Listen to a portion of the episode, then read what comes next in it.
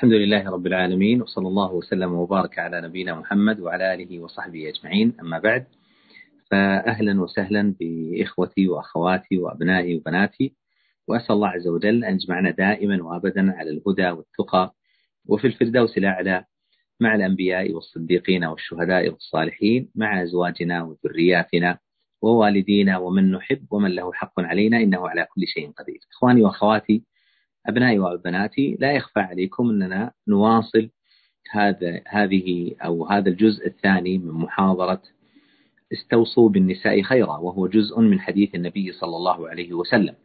كنت ذكرت في المحاضرة السابقة شيئا من هدي النبي صلى الله عليه وسلم ومن أمر الله سبحانه وتعالى لعباده في الوصية بالنساء.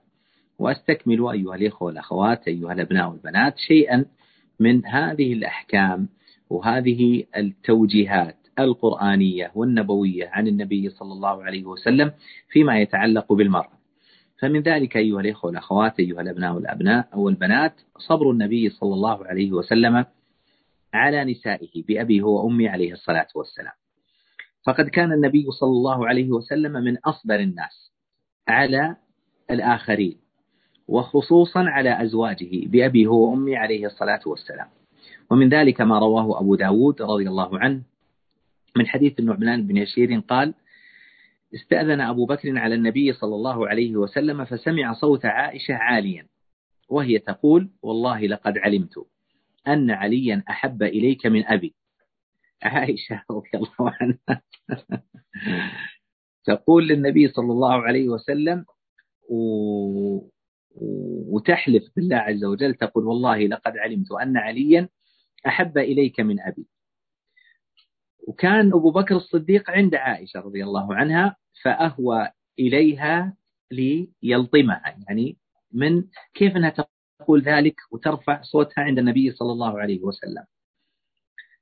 قال أراك ترفعين صوتك على رسول الله صلى الله عليه وسلم؟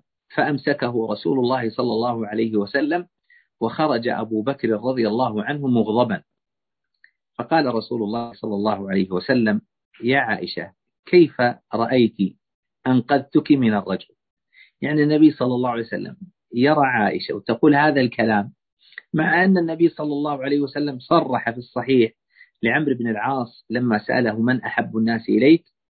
قال عائشة قال فمن الرجال؟ قال أبوها. لكنها تقول إنك تحب علي أكثر من أبي علي بن أبي طالب رضي الله عنه. فغضب أبو بكر أن عائشة ترفع صوتها عند النبي صلى الله عليه وسلم. مع ذلك النبي صلى الله عليه وسلم دافع عن أم المؤمنين عائشة بأبي هو أمي عليه الصلاة والسلام ثم قال يسترضيها. والنبي صلى الله عليه وسلم لم يخفى على أم المؤمنين عائشة وقال كيف رأيت أنقذتك من الرجل؟ يعني يعني من أبي بكر الصديق من أبيها رضي الله عنه وارضاه. من وصية النبي صلى الله عليه وسلم وهديه مع النساء أن النبي صلى الله عليه وسلم كان يحب زوجته خديجة ويتعاهد صديقاتها بالخير بعد موتها. يعني انظروا الوفاء يعني النبي صلى الله عليه وسلم يصل ويهدي صاحبات حبيبته خديجة أم المؤمنين رضي الله عنها وأرضاها. فعن عائشة رضي الله عنها قالت ما غرت على أحد من نساء النبي صلى الله عليه وسلم ما غرت على خديجة. وما رأيتها يعني أصلا عائشة ما كانت في ذمة النبي صلى الله عليه وسلم مع خديجة. خديجة ماتت قبل أن يتزوج النبي صلى الله عليه وسلم عائشة. فإن النبي صلى الله عليه وسلم ما دخل بعائشة إلا في المدينة وخديجة ماتت في مكة قبل هجرة النبي صلى الله عليه وسلم. قالت عائشة ما غرت على أحد من نساء النبي صلى الله عليه وسلم ما غرت على خديجة وما رأيتها ولكن كان النبي صلى الله عليه وسلم يكثر ذكرها. انظروا النبي صلى الله عليه وسلم بعد موت زوجته وحبيبته أم المؤمنين خديجة رضي الله عنها كان يكثر ذكرها. وربما ذبح الشاة ثم يقطعها أعضاء ثم يبعثها في صدائق في صدائق خديجة يعني في صديقاتها. فربما قلت له تقول عائشة رضي الله عنها من شدة غيرتها من خديجة وهي ميتة رضي الله عنها وأرضاها. كأن لم يكن في الدنيا امرأة إلا خديجة يعني ما ما في الدنيا كان ما في الدنيا إلا خديجة. تكثر ذكرها وتهدي صديقاتها. فقال إن كان النبي صلى الله عليه وسلم يقول كانت وكانت يعني يذكر ماذا؟ يذكر فضائلها ومحاسنها رضي الله عنها وأرضاها وكان لي منها ولد. يعني أنها أنجبت للنبي صلى الله عليه وسلم.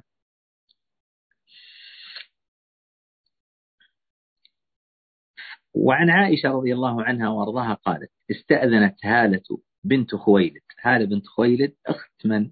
أخت خديجة رضي الله عنها وأرضاها. استأذنت هالة بنت خويلد أخت أخت أخت خديجة على رسول الله صلى الله عليه وسلم. فعرف استئذان خديجة فارتاع لذلك. يعني النبي صلى الله عليه وسلم بأبي وأمي لما استأذنت هالة بنت خويلد على رسول الله صلى الله عليه وسلم تذكر النبي صلى الله عليه وسلم صوت خديجة فارتاع لذلك عليه الصلاة والسلام. يعني فزع النبي صلى الله عليه وسلم يعني ظن في الوهلة الأولى أنها أنها خديجة. ثم قال عليه الصلاة والسلام اللهم هالة. يعني هذه هالة يعني يعني هذا الصوت الذي يشبه يشبه خديجة. هو صوت هالة بنت خويلد. عليه الصلاة والسلام. ومن هدي النبي صلى الله عليه وسلم مع زوجاته بأبي وأمي عليه الصلاة والسلام هديه مع زوجاته عند غيرتهن عليه الصلاة والسلام. النبي صلى الله عليه وسلم كان يعرف للمرأة غيرتها. كان النبي صلى الله عليه وسلم حينما تغار المرأة يعاملها معاملة استثنائية بأبي وأمي عليه الصلاة والسلام. فمن ذلك أن صفية رضي الله عنها بعثت إلى النبي صلى الله عليه وسلم بطعام لما كان عنده أضياف في يوم أم المؤمنين عائشة. فلما دخلت الجارية بالطعام وقالت للنبي صلى الله عليه وسلم هذا طعام من صفية. وسمعت عائشة أم المؤمنين ذلك غارت. كيف برتها؟ صفية تبعث بطعام للنبي صلى الله عليه وسلم في يومها.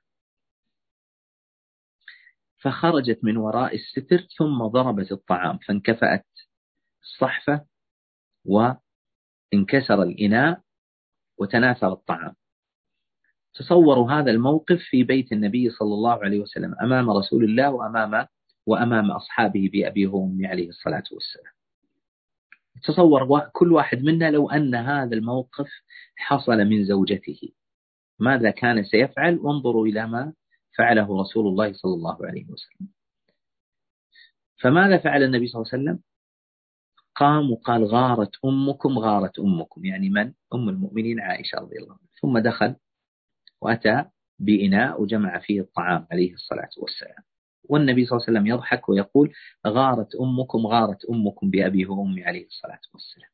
يعني انظروا النبي صلى الله عليه وسلم لم يعاقبها بل لم يثرب عليها بل اعتذر لها عليه الصلاة والسلام. قال غارت أمكم غارت أمكم بأبي وأمي عليه الصلاة والسلام.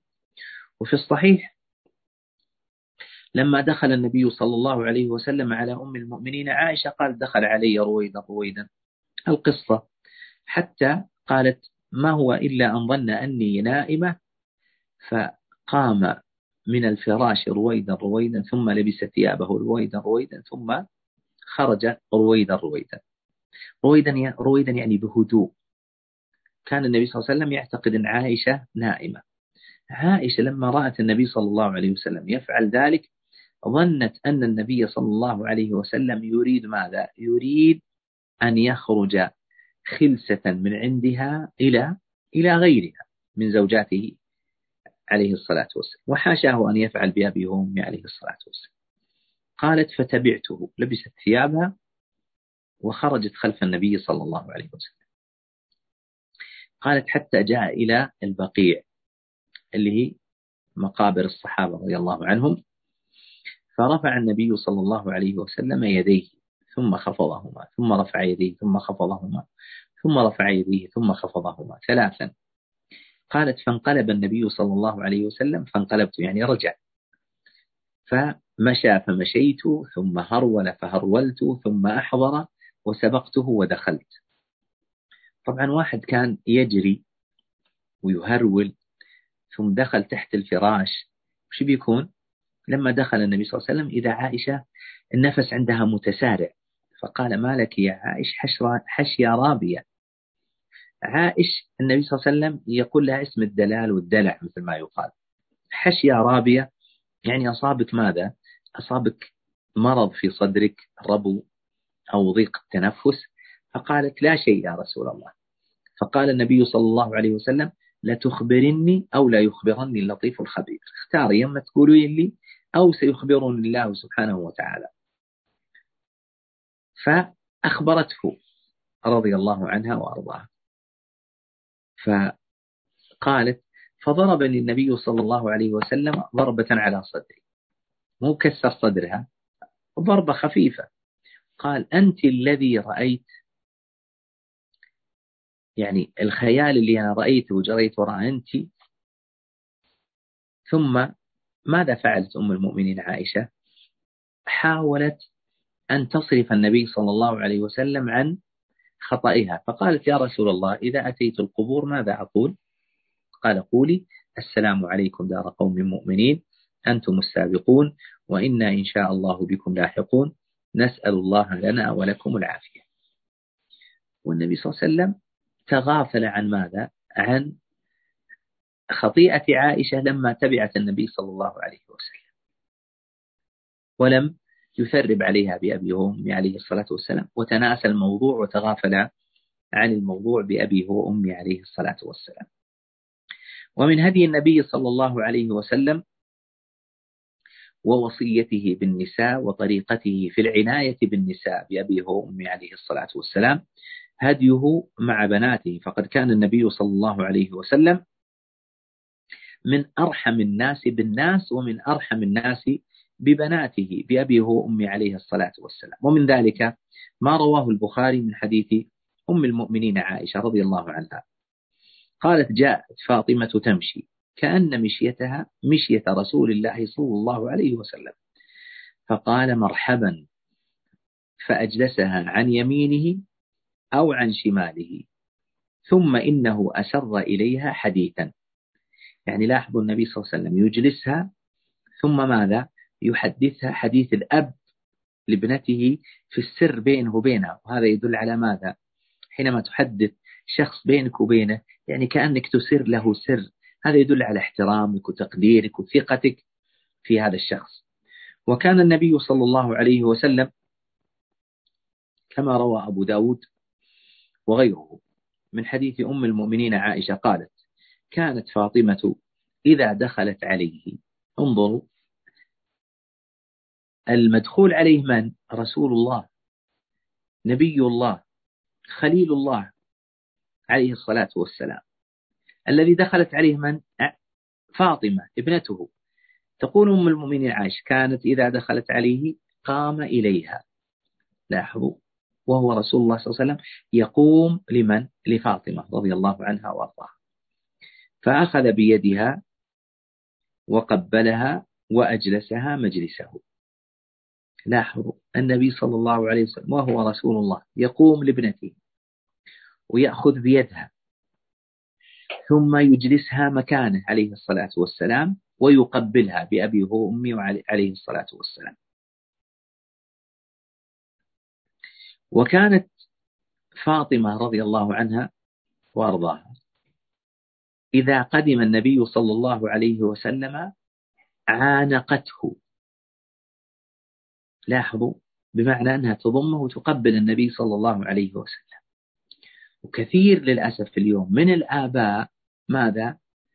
يكره أو والعياذ بالله يتأفف من أنه مثلا يقبل ابنته أو يعانقها كما كان النبي صلى الله عليه وسلم يفعل مع فاطمة رضي الله عنها وأرضاها. ومن ذلك يعني من وصية النبي صلى الله عليه وسلم بالنساء دلالته عليه الصلاة والسلام للنساء إلى الخير كيف؟ تقدم معنا أن النبي صلى الله عليه وسلم وعظ النساء في يوم العيد. هذه هي الوصية العامة لكن انظروا كيف النبي صلى الله عليه وسلم يدل ابنته ويدل بناته عليه الصلاة والسلام إلى فعل الخير. ومن ذلك ما رواه البخاري ومسلم أن فاطمة جاءت إلى النبي صلى الله عليه وسلم تسأله خادما. يعني تسأله يعني أنه يعطيه يعطيها أحد يخدمها في بيتها. يعني مثل ما يسمى اليوم الخادمة أو الشغالة أو العاملة المنزلية. فطلبت من النبي صلى الله عليه وسلم خادما أو خادمة. فقال النبي صلى الله عليه وسلم لها ولعلي بن أبي طالب ألا أدلكما على ما هو خير لكما من خادم؟ إذا أويتما إلى فراشكما أو أخذتما مضجعكما. فكبرا ثلاثا وثلاثين وسبح ثلاثا وثلاثين واحمد ثلاثا وثلاثين فهو خير لكما من خادم. رواه البخاري ومسلم. انظروا كيف النبي صلى الله عليه وسلم يعلم ابنته الأذكار أذكار النوم بأبي هو وأمي عليه الصلاة والسلام وهذا من حرصه على نسائه على نساء أهل بيته بخلاف كثير من الناس للأسف أحيانا قد يكون داعية قد يكون موجه تجد حريص على الناس ومقصر ومقصر في بيته. نسأل الله سبحانه وتعالى أن يعيننا على القيام بحق الله عز وجل ثم القيام بحقوق عباده. ومن رحمة النبي صلى الله عليه وسلم بالنساء عموما وببناته خصوصا بأبيه وأمي عليه الصلاة والسلام. ما رواه البخاري ومسلم من حديث أسامة بن زيد رضي الله عنه.